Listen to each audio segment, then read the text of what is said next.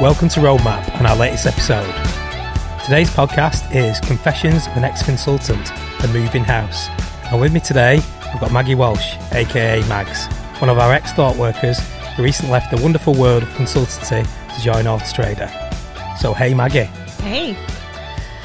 so, we're going to start, Maggie. How long has it now been since you uh, you joined Autotrader from uh, from the world of consultancy? Uh, coming up on two years this summer, so August. Tw- I joined August 21, so kind of in a semi post pandemic era. Wow. Wow, that's gone fast. But we're not going to talk about your move into Auto Trader straight away. So just going way back, like pre pre Auto Trader, even before you considered moving into uh, into in house. How did you get into product consultancy? I was working for an academic publisher down in Oxford. Recently moved from the states, um, and I was engaged on a project that was using consultants, consultancy being ThoughtWorks. Um, I'd been with my publisher for nine years, and uh, they were just a breath of fresh air. Like they just were doing things differently and really collaboratively and creative. And you know, I was mystified by all the post-its on the wall and okay. all those things that come with that. Um, and so, yeah, I decided to jump ship Wow. Uh, as to say, and yeah, and just completely dived headfirst into consultancy, having never consulted before. Wow. And that was in the UK, was it? It was in the UK. I did a little bit of ping pong. I actually joined uh, consultancy in New York City, um, did that for a year, and then came back over and uh, started my life here in Manchester. Wow. And whereabouts from just before we move on, whereabouts in the states are you from? I am from the Sunshine State, Florida. Wow. Um, yeah. So, how are you finding the weather in Manchester compared to Florida? Most common question that I get asked, I swear, honestly. Um, yeah, it's different. Um, yeah, it makes you appreciate the sunny days. Yeah, I bet. so, going back into consultancy world, I bet you've got many a tale about trials and tribulations of life as a consultant, especially when you're going in and picking up somebody else's piece of work. So, I'm really interested in that. Like how how when you go in onto a mid-flight product, pick somebody else's piece of work up. How do you do that in like a should we say kindly? Yeah, as a consultant, you you tend to either come in at the beginning of something big, or maybe when something isn't going so well. Um, uh, I, think the biggest thing is to really listen to people's stories um, because the people that you're engaging with at that organization have lived through what what you're currently encountering. So I think you can really be their friend and, and kind of hear all the different sides of the story, and then then you really start to peel away what you can add to that project or that product. Uh, um, so it's really about making the relationships with the people around you first and then starting to get opinionated. I think there's a phrase, it probably you'll hear this everywhere, which is strong opinions loosely held. And so you've got to take the time in the beginning to, to, to form your opinions, but, but really be comfortable sharing those with, yeah. with the client. Was that something that you got taught, or is that something like trial and error? You just you found that was the, the way to approach it?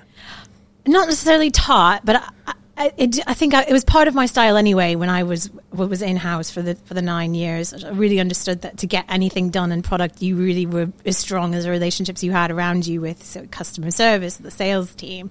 Um, but there is an emphasis when you go into consulting around consulting skills, and so there is support for you there. Um, but generally, you look at other consultants and, and, and, model their behavior when you when you can see people really making an impact. Yeah. Um, and without like going into breaking any confidences, have you had any absolute shockers when you've been in the consultancy world where things have just not gone gone to plan when you're trying to take something over? Well, usually when you go in, the client generally has a sense of what they think the answer to their question is. And so there's times where we are even breaking down that they're asking the wrong question, and, and that can be pretty like earth shaking to them. So I have had some shockers. Uh, um, had a client here in Manchester, um, small business, um, but getting bigger. And they just thought the answer to, you know, all of their dreams was going to be a fancy technology, you, you, know, your blockchains, your generative AI. And we came in and, and, realized that there was things that just needed to be, you know, the plumbing wasn't working yeah, and the yeah. roof had holes in it. So, and it wasn't what they wanted to hear. Um, it really wasn't what they wanted to hear. And sometimes it meant you didn't continue on with them because – you wouldn't just go ahead and implement what they told you to, at least yeah. at the consultancy I worked at. And so it can lead to some difficult conversations. Um, and usually you still have an ally in on the inside who, who has the same opinion as you. And if you can get their voice heard and, and be sort of an amplification of that, then you can then you can work through those tough spots. Yeah. But it doesn't always it doesn't always work out. Oh, okay. So then thinking about then the different mindsets of picking up a product mid cycle or picking up something absolutely brand new, have you got a preference of what kind of assignment you get? I love the excitement of a new project. Wow. Um, but I wouldn't say I have a preference. It's like choosing between your children if I had children. But um, I do love the excitement of something new. But there's a there's a lot of ambiguity at that stage. So Yeah. you have to be comfortable with it being really ambiguous and really not knowing what the path forward looks like until you kind of have there's there is joy in the mid cycle and the kind of continuous improvement. You're usually with quite a well formed team. Yeah. You're solving problems. You're getting feedback. So I think there's I think there's there's bright spots on both sides. Um, But it is hard to kind of capture the joy of just getting a bunch of people in the room and solving a big problem. Yeah. And that camaraderie. So maybe maybe after I said I don't have a preference, and maybe have a little bit of a preference towards the uh, discovery and new Yeah. stuff. See, I, I really struggle with that. I, I personally, I really like the going in mid cycle. But I think I've realised when you were talking there is I just I I don't like the ambiguity. I like knowing what I'm dealing with straight away. Um, and maybe that's like different mindset, different skills. So do you see like there is a different mindset that you have to apply if you're picking up something new versus picking up something mid cycle and iterate or even sunsetting? Is it different skills you use? I think probably all product managers have uh, different levels of the same skills, and and they may sort of excel at the discovery bit with they're comfortable with the ambiguity.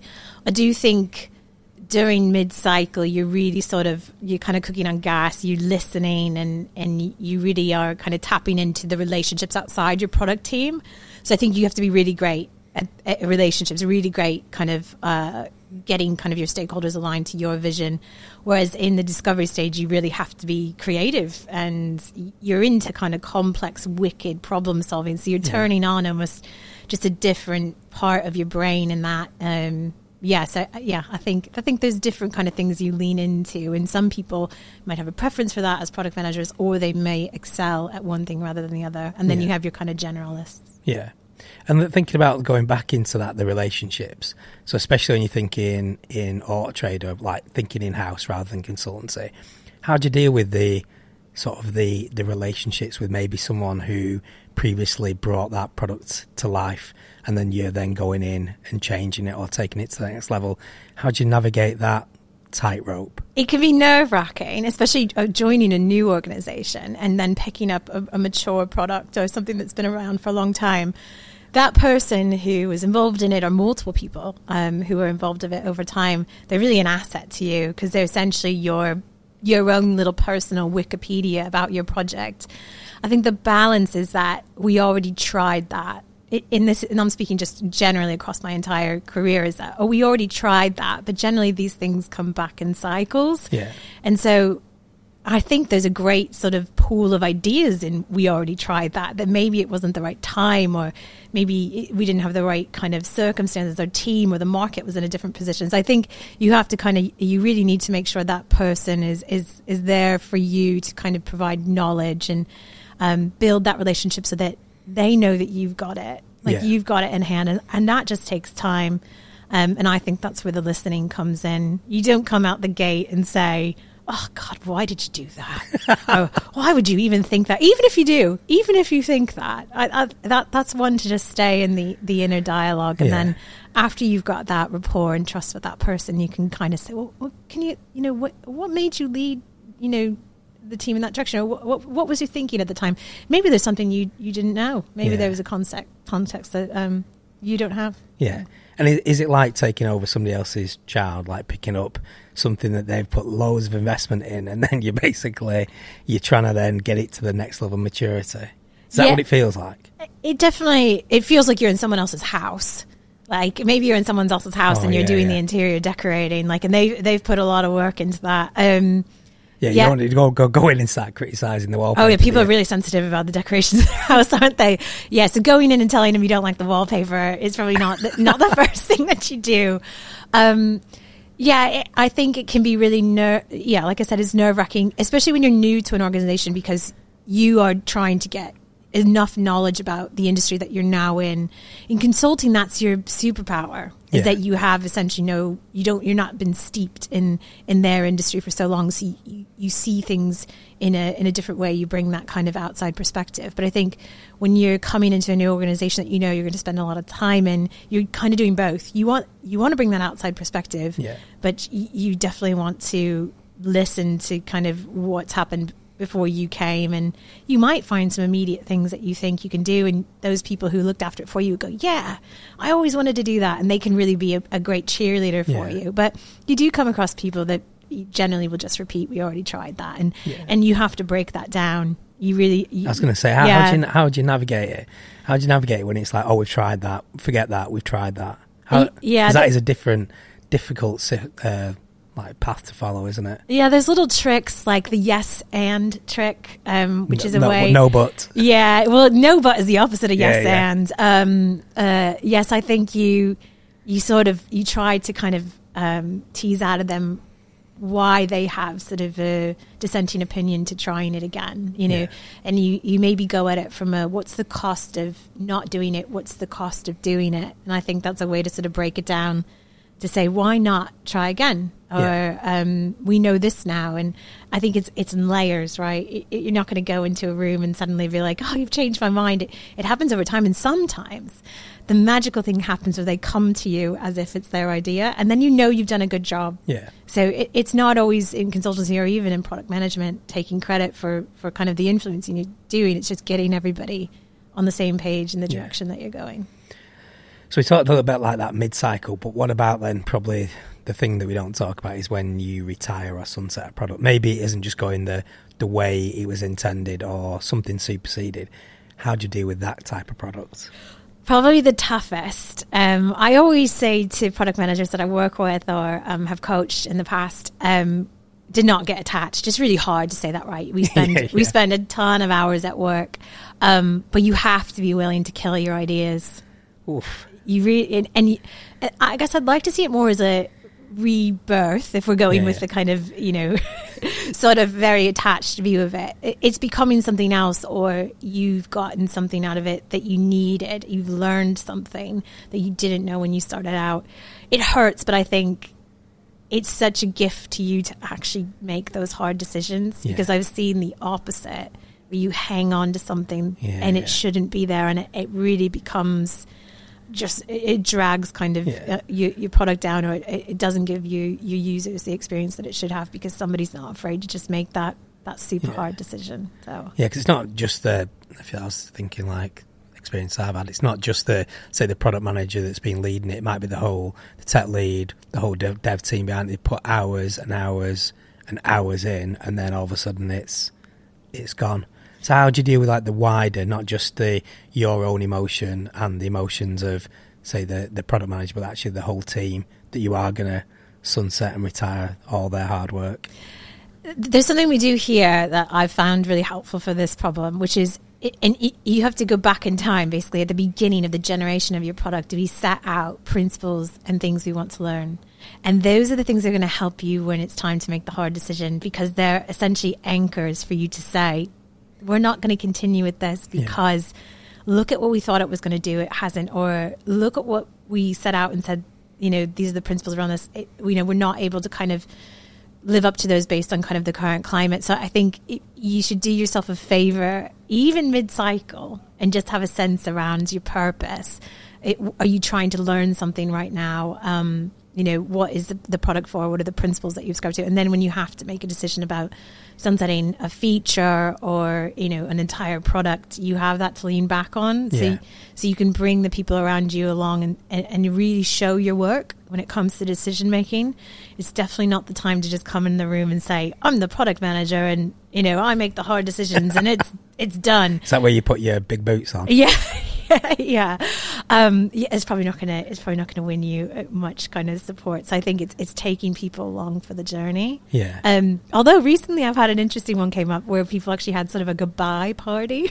Really? Yeah, so so something that a feature uh, that was going to go away because it was you know cross collaboration between partners and and internal teams, just having a little sort of farewell and, and Like, thanks. Little little, uh, Uh, little funeral. Yeah, yeah, either coffee and cake or whatever kind of Yeah. suits your fancy. I like that. The, yeah. the feature wake.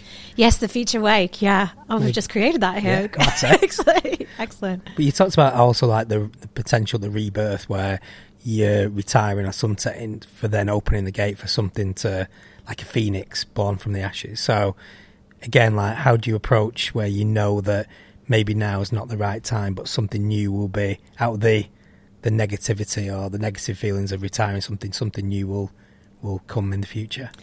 Yeah, so if you're going to retire something and not do something immediately, I sort of I, I use this phrase in my team called the ice box. So it's kind of it's where we put ideas that aren't ready to go anywhere, or maybe they've been put into the ice box because which rather than saying they've been binned or you know, So cry, is it cry, is it cryogenically That's the one. Yeah, frozen, like frozen. Tom Cruise in Vanilla Sky. Yeah, yeah, pretty much. That's where all my features are.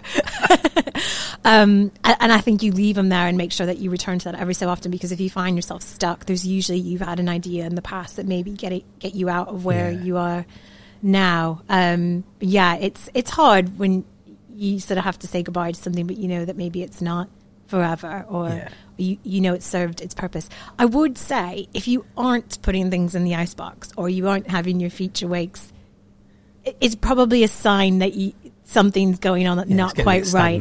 Yeah, yeah. I think if you, if you aren't saying goodbye to things and really holding on to things, like that, that should be a really common part uh, of, of your kind of cycle in product Right. management. It's not daily or weekly or even monthly, but yeah, you should be uh, looking back on the things that you said So you it- weren't going to do. Right, so it's a bit like me stuck in the nineties in my wardrobe. You need to keep you, you keep keep refreshing now and again. I just think that's sustainable, Pete. Now,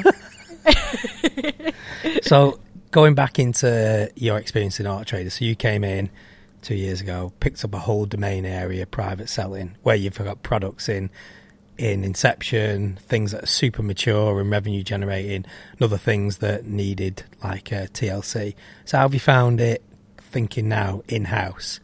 how have you found that experience, especially because you maybe sat next to a colleague who's spent like maybe their whole career working in that particular area, and then um, yeah, you know, quite in a, with your big boots, stamping all over it.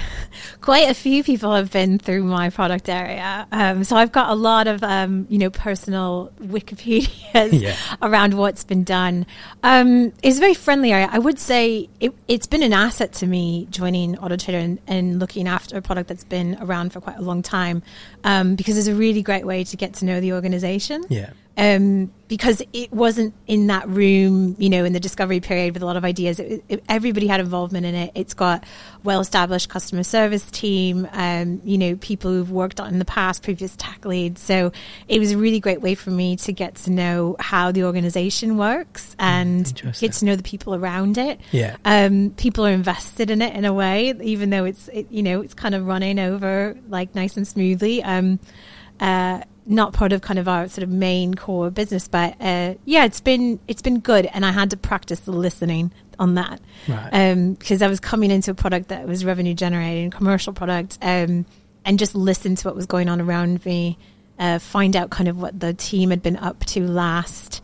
Uh, we had a kind of new journey that we had in the icebox, I would say, Yeah. that we really wanted to get going. And so there was something there for me that rather than having to come in with the big ideas, or I could just kind of uh, get situated, get settled by bringing something Yeah. that was a good idea um, that just hadn't you know been prioritized yet so um, it's been quite a smooth entry i think and Yeah. i'm really thankful for taking on something that was Yeah, I it was, I was going to yeah. ask, is that like, I haven't thought about this, but like bringing, because obviously we get new people into organisation, is that the sort of the perfect path in? Something established, not quite maintenance mode, something where there is change, where you can get a fresh perspective? I think so. I, I would say so. My answer today is yes. Uh, this is this is an industry that ha- is dual sided, uh, so there's a lot to get to know. Um, as a consultant, I'm usually thrown or was thrown into things and just expected to kind of get the context as fast as possible. So I did have to remind myself, like after you know four to six weeks, that I wasn't expected to like produce some sort of giant product strategy. So I- think it was ideal to get to know the business Um, not only the relation, establishing the relationships, but getting to know Auto Trader Yeah. in a depth that you're never able to as a consultant Yeah. because you're usually maximum spending maybe 12 months in an industry before moving on to another one and, and usually much less time than that. So Yeah. I think taking on sort of something mature and mid cycle is, is a really generous way um, for the people who plan your onboarding, um, you know, to allow you to join that organization. And was there a point, uh, like I think you, you alluded to it, where you were like, not itchy feet, but going, do I need to demonstrate my value here? Yeah. Where you were like consciously trying to go, I need to, I really need to listen. It took me months to realize I wasn't still a consultant. Like even though I knew I had left consultancy, like I, I just I had onboarded onto so many projects. Like your mind's sort of like, okay, you know, n- you know, pretty soon you'll be rolling off and going on to a new Yeah. project. And I was like, oh wait, no, I've I've actually left consultancy. This is this is my home now, which is which is one of the reasons I, I left consultancy. Yeah. Yeah. I wanted to spend more time with a with a product and an industry and a domain and really get to know it. But yeah, I, I had to I had to suppress a bit of that, but also let it shine through because it's still a secret weapon having that outside perspective. And I feel like I got to do some fun things with people who had been with the product for quite a long time, like a little bit back to basics. But you know, I was doing sort of you know canvases and and and there's sort of more consulty type workshop things with people who'd been around the product for a long time. So I I feel like I was able to bring that as they helped me on board by doing those activities, but it allowed them to sort of take a step back and Yeah. say, what is really going on with this? Yeah. What are kind of the biggest problems that we're facing or the, the biggest opportunities that we have? So with your superpower obviously coming in house, how do you think you're going to keep that superpower going? Because I, I totally understand. I had a bit of consultancy in background, but we were on the slower moving because it was more on the like BA systems and big, big like blue chip company stuff. And then when I came in, I again I was on projects for a, a number of cycles, and now I'm pro- proper like you know what I mean. I don't know how to do if I left Auto Trader, but how do you keep that sort of perspective, that outside perspective, whilst having the inside? Is the is the thing people you speak to, conference you go? What? How do you keep fresh still? You have to stay really curious. Um, I think surrounding yourself with other product managers, you know, outside of the domain is helpful as well. Going to meetups and, and kind of interacting with people, solving different problems in different spaces. But it is hard because it's both the thing that I wanted, which is to be able to find a home, a really nice home to get to know a product. But also, I know that it's it's a really powerful thing to to bring that that I would say more of a curious mindset than a consultant mindset. Yeah. So I think just being really curious about what you're actually there to do, um, and making sure you use kind of your really strong basic tools that you have around principles and and really identifying the problem and and always going back to that rather than sort of just kind of saying, oh, if you hear yourself say, we've already tried that, then you know you need to sort of go on a little bit of a, a journey of self discovery to get yourself back to that curious, that curious space. Yeah. And whilst being at AT, have you had any chances to to do any like visits or you know tie it with different industries to try and get underneath like how they're tackling similar or different problems to get a bit of either inspiration or you know bouncing ideas off? Yeah, I've been to a few, few big conferences now that we can go to them again and the kind of uh, back to face to face. But the smaller meetups in Manchester, which I've just been to one last week, um, are really great because it's little quick.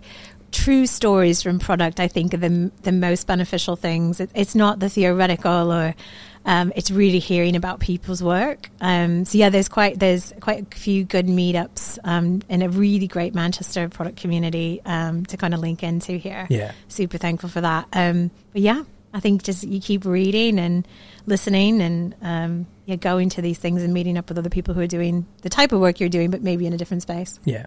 And if you could wind back time, like, like yeah, no, we can't. But if you're thinking about maybe younger Maggie, um, whether it be in your product career or whether it was joining Auto Trade, are there things that you'd be like hints and tips, thinking things differently, or would you approach things differently now?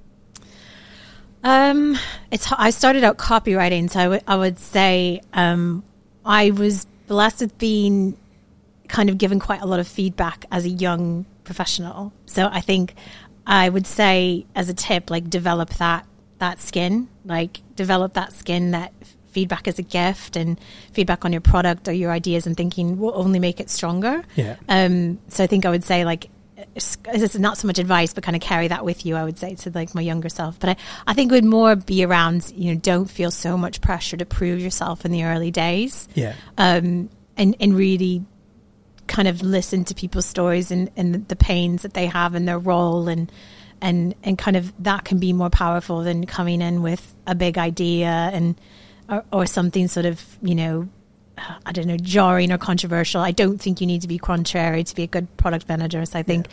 I would say to my my younger self like you know don't worry too much in those beginning days. Yeah.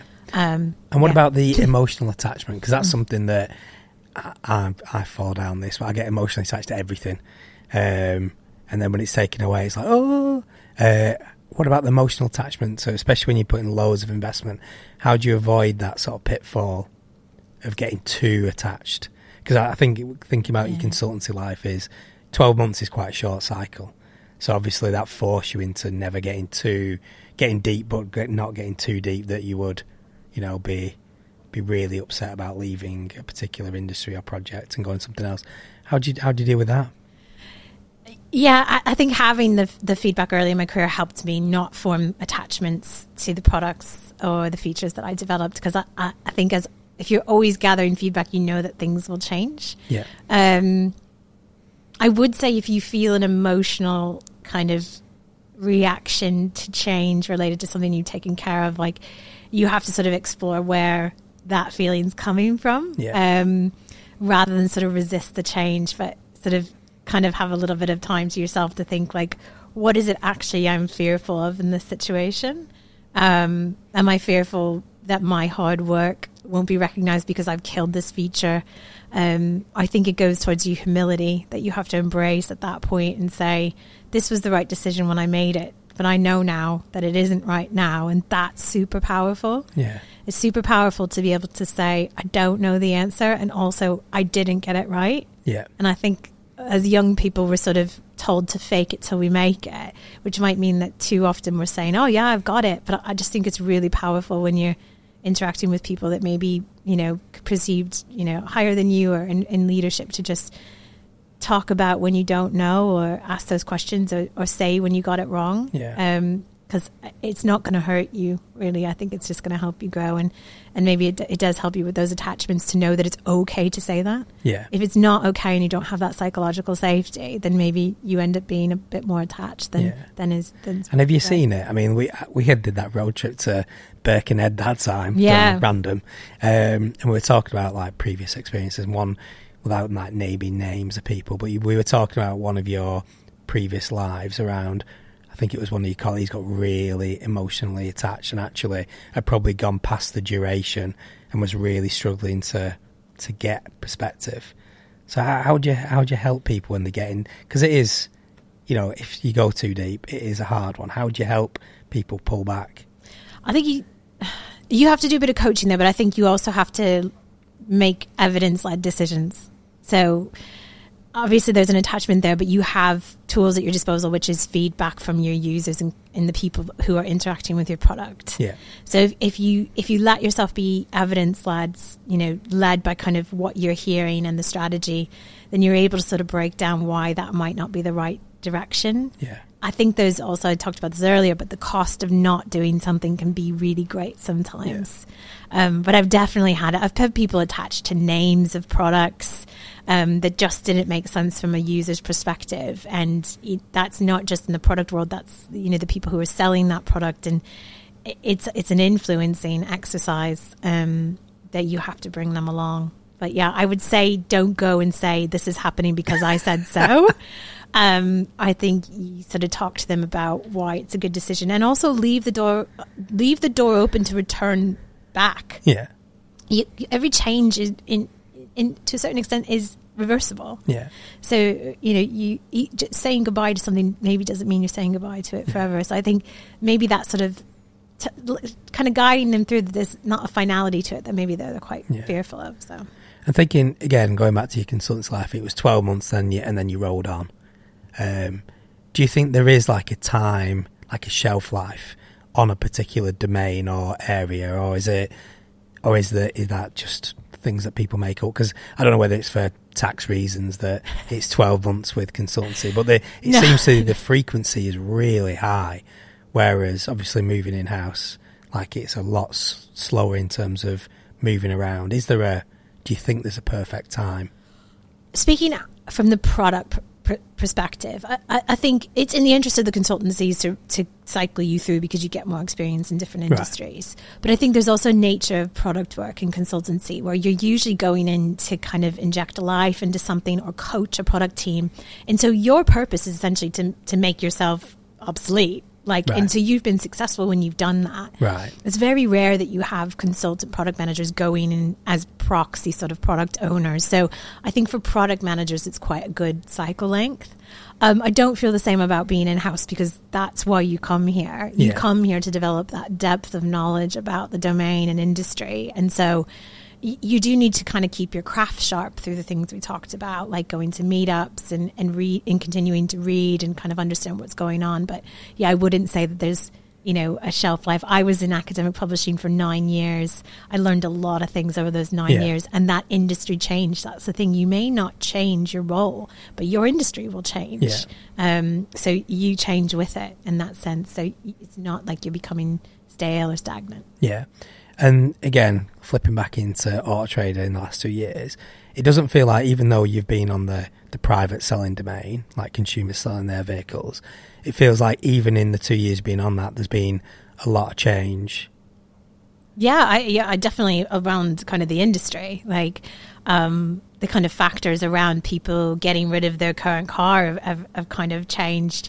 Um, so we've had to roll with that and, and think about you know what's most important for people who, who do. And we've got cost of living crisis. People you know really care about getting the Yeah. most. So I think yeah, it, it's well, it's been a mature product. We've had to adapt to some very sort of recent and timely kind of factors in the market as well as with competitors Yeah. and um, so yeah I think you're never going to be able to just kind of really just sit in the chair and kind of turn the wheel No, but it's interesting because I always thought, oh, that we we re-platformed Polar, as we call it. We re-platformed Polar and then re-platformed it again. So I, I just found it when you came in. I was like, oh, Maggie's going into private selling. Like it's pretty stable. But Yeah. it was when I then started working with you, realised that how even in a really mature domain space, things are always changing and evolving, and how even in that two years, you'd probably say the career or the job the job you joined as is probably very different now 12 24 months on than it was the day you started Yeah, definitely. I think more and more I'm looking after a, some a, a big task that w- our users, consumers need to do, which is get rid of that asset. And so that as- that could be done by one of our products, which is Yeah. the private selling product. But you know, looking at other ways that people do that and making sure it's as smooth as possible. So I think more and more my role has become less of kind of uh, owning individual products that are very sort of attached to kind of a name and a, and more owning a problem space for Yeah. our consumers. And that is my preference because I think you know problems and things that your consumers need to do are long lasting. The way in which you help those consumers solve that problem change over time. And Yeah. so it, this helps with your attachment question. You can attach yourself to the problem that you need to solve yeah but not the actual things and interventions that you're doing to solve it. And Yeah. that, that helps you kind of bring you back um, and opens up the space for you to introduce new things. yeah and th- rolling forward now thinking over the next 12 24 months whatever it might be what what's on the horizon Auto Trader wise that you're really excited about whether it be new people joining the business new features new products that maybe we haven't even thought about yet what's uh, what's keeping you sort of super fresh Um, without giving too much away, we're kind of cooking up some what we call trials or pilots, which is super exciting to really take the mindset to do something small to learn something. So I, I'm really excited about something that we have coming over the summer where we're going to be experimenting with ways that we can kind of facilitate the kind of uh, selling of a consumer's vehicle. Um, and so, yeah, I'm quite excited about kind of the cycle that we've gotten into where we're building things small to create maximum impact and then kind of moving on from there. So, both in the way that the team is working and the things that we're producing, I think is Yeah. really exciting over the next 12 months. Um, and, and really, we're going to, after that, dive into kind of really deeper into kind of um, you know the way that part exchanges flow through our ecosystem because it's a problem that sits in my area but it, you know it affects both people who are trying to trade in their vehicle and also the retailer that's taking in that car so i'm really excited about the sort of earlier stage more you know kind of discovery yeah. ambiguous space like what could we do all options are open to us like let's really explore yeah. how we kind of pick away at that problem so i feel like the team and the team of product managers i work with in the tech team are just really in a good mind um, in a mind space that like they're kind of chipping away at things and really thinking yeah. about it iteratively. Did, did, you get a chance to do again? It's probably my experience of consultancy. You didn't get a chance to really try things out and fail fast because it, everything was very, very controlled. Was that something you had an opportunity to do in consultancy world, or is this like is this pretty new to you being able to just try things?